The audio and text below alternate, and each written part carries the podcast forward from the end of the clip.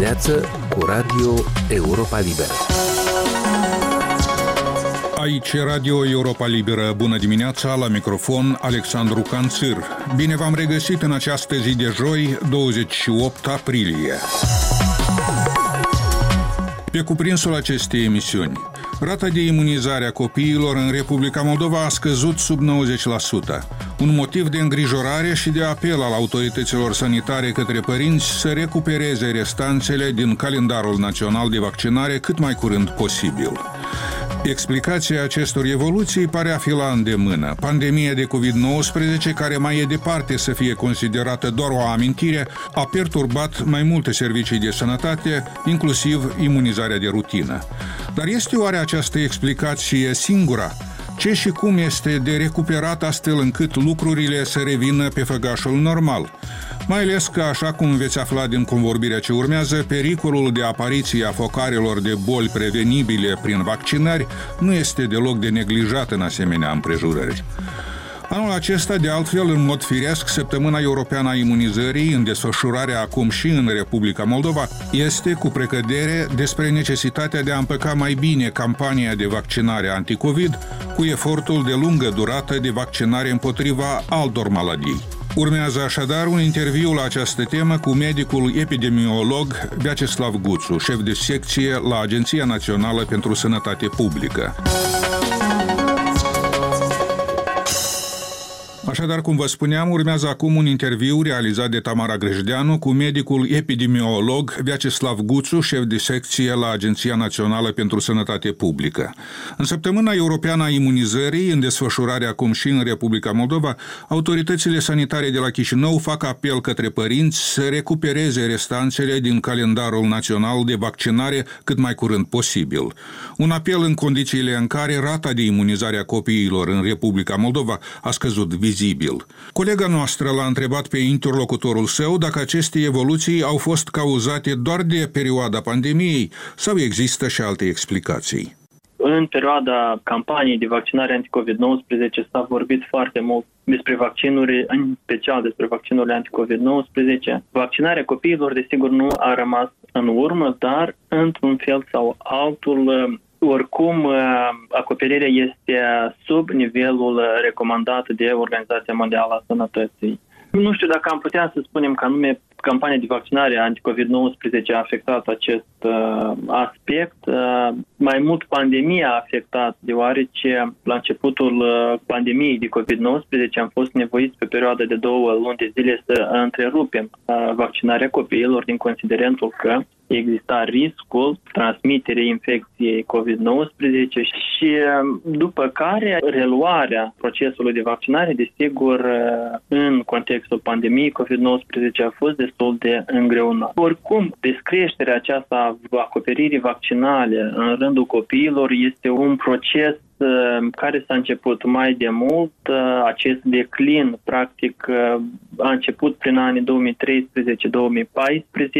Din ce cauze? Printre cauze, desigur, sunt miturile, miturile false, accesul la rețelele de socializare a mai multor părinți, contraindicațiile false care se dau încă la vaccinare și, desigur, lucrătorii medicali nu sunt, să spunem așa, suficient de convingători ca să promoveze foarte bine și să comunice cu părinții despre vaccinare.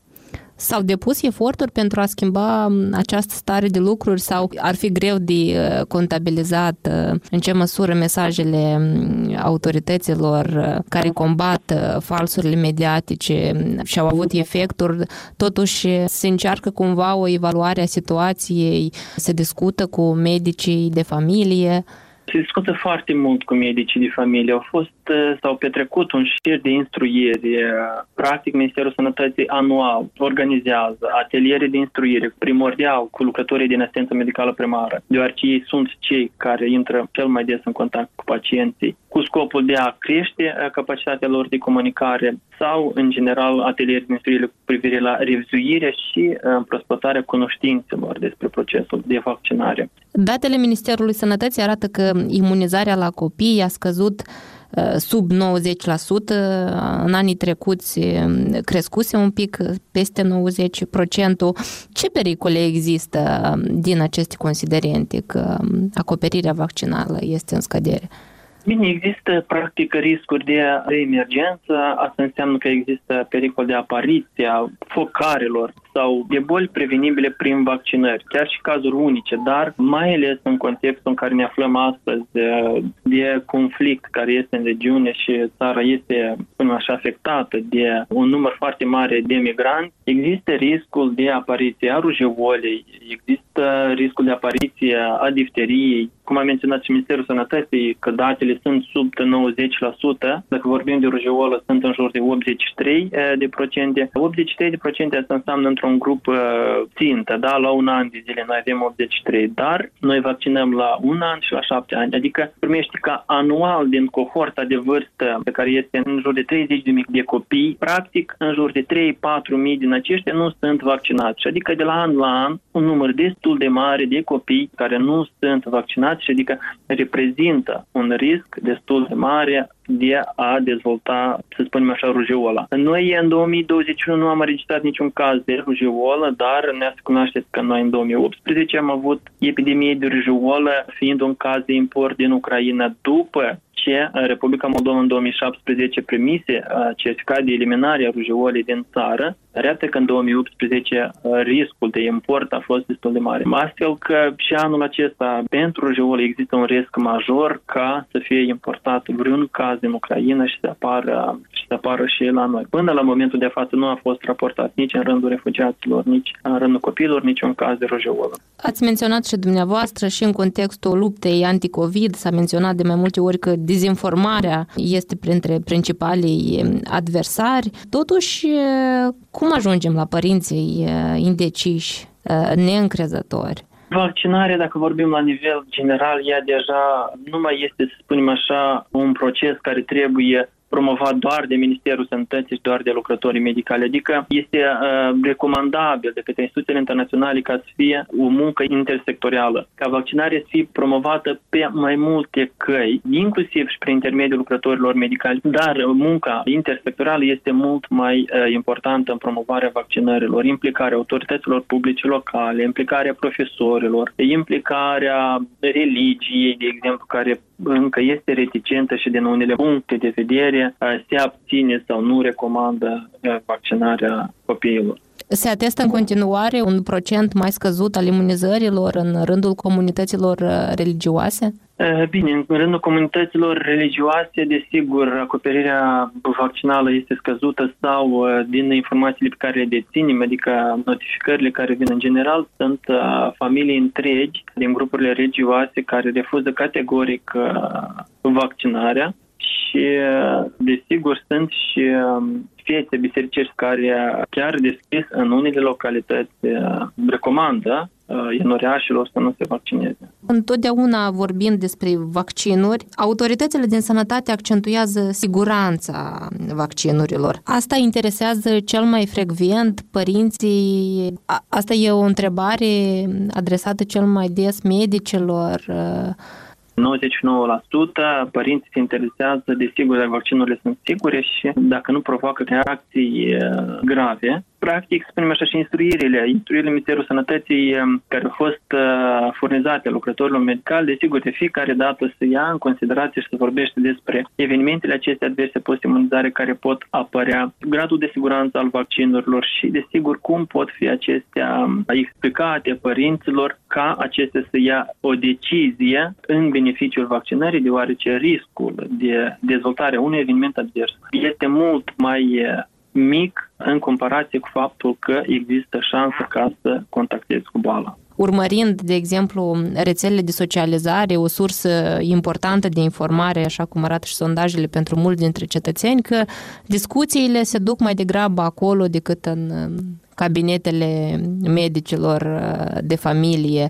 Acest lucru cum influențează Desigur că influențează negativ, foarte negativ, anume rețelele de socializare, deoarece, bine, ca orice preparat, vaccinurile au și ele evenimente adverse sau reacții adverse care pot să apărea, dar ele sunt descrise foarte bine în instrucțiunea vaccinurilor uh, sau uh, sunt publicate chiar și pe site-ul ANSP, pe site-urile internaționale, chiar sunt puține și nu este nimic de ascuns. Există un, un substrat de părinți care sunt încă indeciși și apelează la sursele acestea sau cad pradă știrilor false, miturilor, care e foarte ușor pe rețelele de socializare să le promoteze. Înainte de a lua decizie cu privire la vaccinarea proprie sau a copilului, el trebuie să discute toate uh, îngrijorările legate de vaccin doar cu medicul de familie, deoarece medicul de familie cunoaște cel mai bine pacientul. Starea de urgență în sănătate publică a fost anulată. Ce ar putea convinge pe cetățeni să se vaccineze? Cei care nu au făcut-o până acum. Restricțiile nu mai sunt. Pandemia COVID-19 nu a dispărut. Chiar dacă numărul de cazuri zilnice a scăzut, oricum riscul de infectare pe teritoriul țării persistă. De aceea, practic, fiecare cetățean trebuie să conștientizeze importanța vaccinării, importanța, să spunem, în contextul familiei proprii, deoarece fiind o persoană tânără, desigur, ar putea să infecteze și să nu dezvolte careva simptome sau să fie un purtător asimptomatic.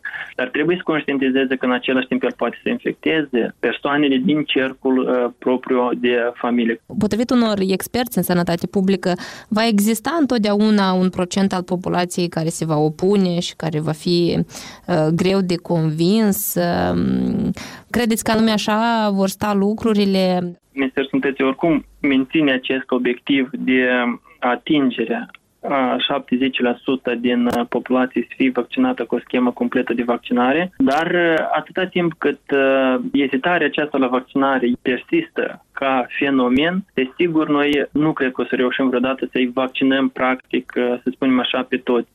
Deoarece persoanele care refuză categoric vaccinarea este foarte și foarte greu de convins. Astfel că recomandările sunt ca cu aceste persoane, practic, bine, se recomandă să discute, dar se califică mai mult că se pierde timp, da? persoană categoric refuză. Bine, studiile arată că, spunem așa, persoane care nu s-au vaccinat până astăzi în jur de 60 de procente, 70 de procente din aceștia sunt persoane care evită vaccinarea, adică ei nu sunt contra vaccinării, dar evită vaccinarea, invocând diferite motive, să spunem așa, prin faptul că așteaptă să vaccineze toți din familie, să vadă că nu au fost careva efecte, că vaccinurile sunt sigure, sau uh, au nevoie să călătorească sau altele. Adică, bine, sunt persoane ezitante care au nevoie, să spunem așa, la general, de mai multă informație și de, de mai multă siguranță ca în viitor să ia o decizie despre uh, vaccinare spre deosebire de alte țări uh, europene, în Moldova nivelul uh, de imunizare este mult mai scăzut. Uh, ziceam, um, starea de urgență în sănătate publică a fost anulată. Erau și opinii precum că autoritățile s-ar grăbi. Credeți că oamenii vor respecta um, regulile minime de protecție din proprie responsabilitate? Desigur, există mai multe păreri în primul rând este o recomandare, da? Este o recomandare puternică ca fiecare dintre noi, odată ce a intrat într-un loc aglomerat, este recomandat ca să porți masca. Chiar dacă, să spunem așa, ești uh, vaccinat. Deja rămâne la latitudinea fiecare persoane și la gradul uh, propriu de conștientizare privire la purtarea măștii, cu privire la respectarea uh, măsurilor cu privire la dezinfectarea mâinilor în permanență sau respectarea distanței fizice în cazul în care ești în rând sau aștepți undeva și așa mai departe chiar și când era declarată urgență în sănătate publică, oricum aceste măsuri în totalitate nu au fost respectate. Însă în contextul actual cred că și mai puțin o să fie respectate. Medicul epidemiolog Vyacheslav Guțu, intervievat de Tamara Grăjdeanu. Mai multe interviuri, știri, analize, comentarii și reportaje pot fi găsite la orice oră pe net la moldova.europalibera.org. Emisiunea noastră se apropie de final. Eu sunt Alexandru Canțir, vă mulțumesc pentru atenție și vă urez o zi cât mai bună. Ne reauzim pe posturile de radio obișnuite, dar emisiunea noastră este accesibilă mereu pe internet la adresa moldova.europalibera.org, rubrica radio. Vă mai recomandăm să ne urmăriți pe Facebook, Instagram, YouTube, alte rețele și platforme.